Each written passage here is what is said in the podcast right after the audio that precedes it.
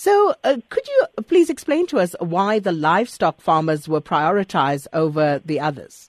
So, uh, first of all, uh, maybe one one correction that uh, I didn't actually meet myself with the with the fruit growers yesterday. They had a, a meeting yesterday uh, because we have to put a, a presentation to cabinet on how we can help uh, outside of the regulatory framework or the or the norms when when drought relief is given.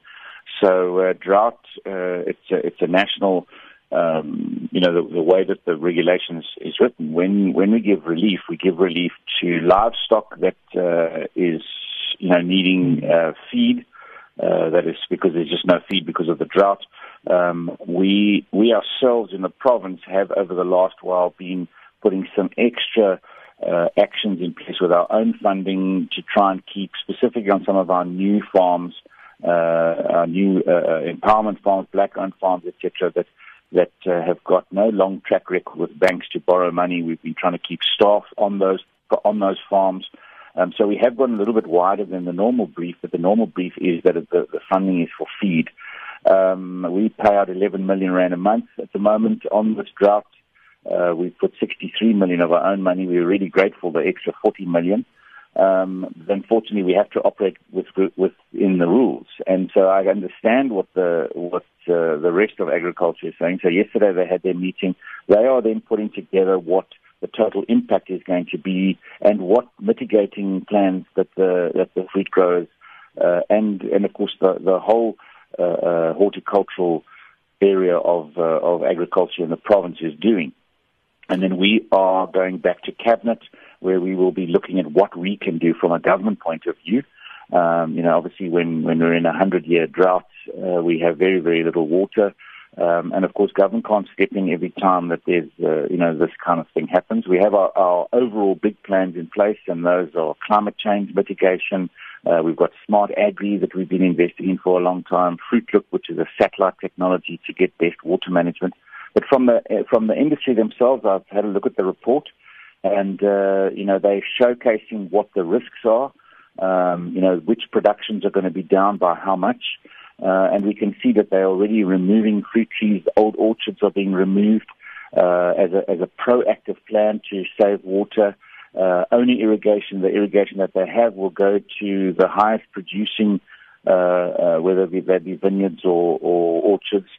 Um, we we note that, uh, of course, in all categories there will be a reduction. We're seeing that the fruit farmers are actually removing not only orchards but also thinning uh, down within the, the fruit process, so removing the buds, uh, removing the blossoms, so that you have far less production uh, coming off a tree, so that you would need less water. And of course, we know that the fruit's going to be smaller um, the actual volume is going to be smaller, and then that has a knock-on effect because obviously people then uh, uh, jobs are going to be lost.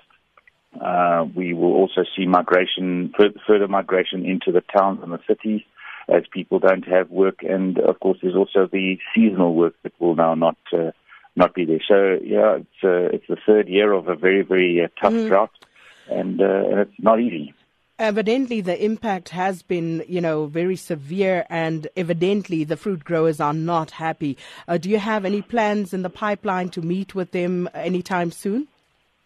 Correct. Well, that's what that's what this process is about. So, so organized agriculture yesterday uh, pulled the meeting together. There's further there are further meetings planned in various areas. So the one I said to you, we will go to cabinet to say, what is it that we can do? We will stop doing something so that we can actually make some funding available to see an industry through. It's a very critical industry for us, uh, for South Africa, in fact. Uh, you know, it, it, brings in billions and billions of uh, rands of foreign exchange into our country. Uh, we, out of the province, we export, uh, you know, lots of fruit across the world. Uh, we export lots of wine across the world, so it definitely has a big impact on foreign earnings for our country. Uh, what is it that we can do to stabilize that industry so we don't lose the industry, you know, rains come next year, etc.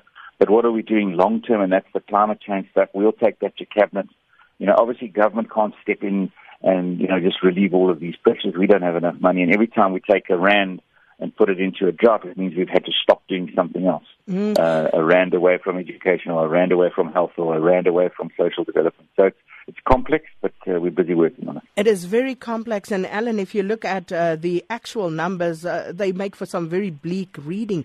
Um, the Western Cape Department of Agri- Agriculture, putting out those numbers, found that 10% uh, uh, there was a 10% reduction in yields, and that translates uh, to a loss to the economy of 3.2 billion rand, 17,000 jobs that you were talking about, and the drought is still continuing. So. Whew, what what's to happen now? Correct. It's very very tough. So so I mean we're talking about the drought in the fruit sector. I mean at the moment uh, with the dam levels the way they are, uh, the, you know you could run out of water altogether. And uh, so disaster risk management are doing a lot of work. We're seeing the municipalities doing unbelievable work in, in looking at groundwater, looking at desalination. So it is a big issue across the whole of government, across all sectors, and there's a lot of risk in the system.